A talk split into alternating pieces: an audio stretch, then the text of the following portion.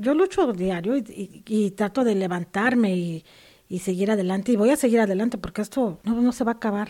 Quiero justicia, exijo justicia. Es chistoso, me, me, levanta el coraje, la impotencia. Y además tengo que levantarme. ¿Qué más puedo hacer? Si estuve, no sé cuánto, sea un año, dos años de ilegal y me pude levantar, eso también voy a poder levantar. Yo simplemente quiero una vida normal y trabajar, una vida tranquila, ¿sí? Y una seguridad, y aquí la voy a tener la seguridad. Yo me siento así flotando porque yo no tengo un estatus, ¿sí? Si yo pudiera trabajar, yo me sentiría mejor, porque eso de no hacer nada, yo me siento incómoda, ¿sí? Me siento así volando porque digo, no trabajo, no tengo para darles a mis hijos, para mandarles. Me siento impotente. El regresar a México, eso me da pánico, porque esta persona que me hizo lo que me hizo, yo sé que me va a encontrar y ella se me va a matar. Yo sé que allá no voy a tener ninguna seguridad. Quiero el derecho a hacer una una vida normal, a estar en mi casa con mis hijos trabajando, eso es todo lo que quiero. No quieren que me traiga mi familia correcto, no me la traigo, entonces déjame trabajar. Para demostrarle a Canadá, demostrarle al sistema que yo soy una mujer productiva. Ya se lo demostré quedándome como legal y casi coja. ¿Tú crees que ahorita no puedo levantarme de esto y volver a trabajar? Claro que puedo y voy a poder y lo voy a hacer. Pero esto que me den la oportunidad, porque yo no soy una criminal. A mí me están tratando como si fuera el criminal. El criminal era él. Quedarte de ilegal, eso no es un crimen. Pueden revisar mi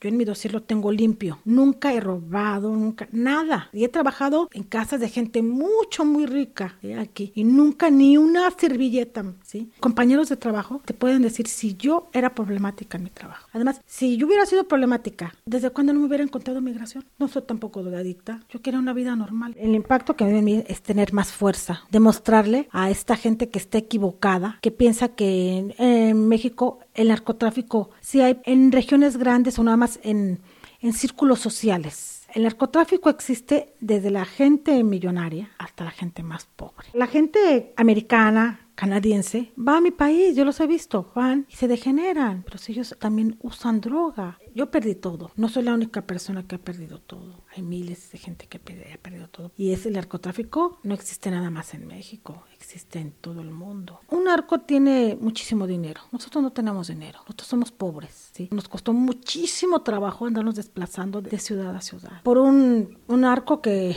primero quería matar a a mi hijo y luego quería matar a mi nieto. Entonces, por eso nos vinimos por tener una seguridad. Que no nos mataran, la verdad. Porque pensamos que íbamos a tener una mejor vida en todos los aspectos. Pero a partir de que vino el señor Calderón a decir que nosotros no teníamos ninguna necesidad de estar en ningún país extranjero. En algunas audiencias, los señores sheriffs decían, a ver, ¿cómo es que no tienes seguridad? Si aquí tu presidente viene y me dijo, como tú me dices, que no es cierto. Entonces, a raíz de eso, toda la gente nos tiene el concepto a los mexicanos, que somos unos oportunistas, que nos venimos nada más por el sistema, que no tenemos riesgos de muerte, que nuestro país uh, está riquísimo, sí está riquísimo, pero los ricos son ricos, pero el pobre no tiene ninguna ventaja, ninguna opción a poderte levantar. No, no puedes poner un estereotipo de un país. En los países hay de todo cosas buenas y cosas malas. Yo le he preguntado a muchas personas que son residentes, que son ilegales, ¿tú por qué estás aquí? Aparte de la seguridad, aparte de la inseguridad que hay en tu país, ¿por qué vienes? Por hambre. Es la palabra. ¿Hambre a qué? Dicen, a la justicia. No, no, no, no, que tiene la necesidad de darle de comer a a tu familia.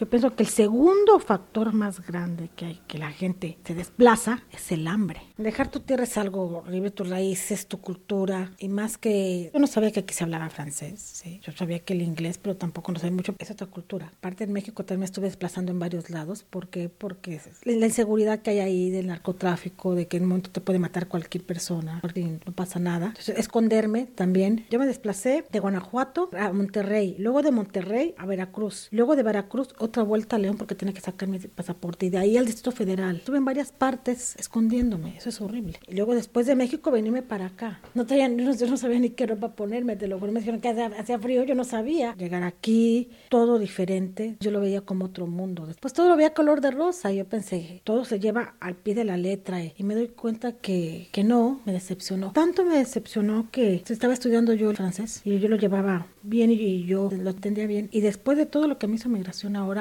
no lo comprendo igual. Estoy en shock y ya no me entré igual el francés. Ya no le pongo el mismo amor, pero fue a consecuencia de inmigración. Un país tan grande, inmigración, que no tengan, no sé, un estudio de psicología o que le den de, de humanidad o no sé qué, se me hace inadecuado, inaceptable. Si hay racismo, hasta en las instancias médicas. Te dicen tus papeles y muestras tu carta marrón y hasta te hacen el feo, así como diciendo, estoy haciendo el favor de darle servicio. Y cuando te preguntan, ¿qué estatus tienes? ¿Cuánto tiempo tienes aquí en Canadá? Y no sabes el francés, no saben por lo que yo he pasado. Yo hubiera querido estudiar, pero no pude. Entre los mismos latinos hay racismo. Es increíble que entre los mismos latinos no nos echemos la mano. Y si le dices que eres refugiada, ay, eres refugiada, así, uff, te hacen así el feo así como si fueras una leprosa.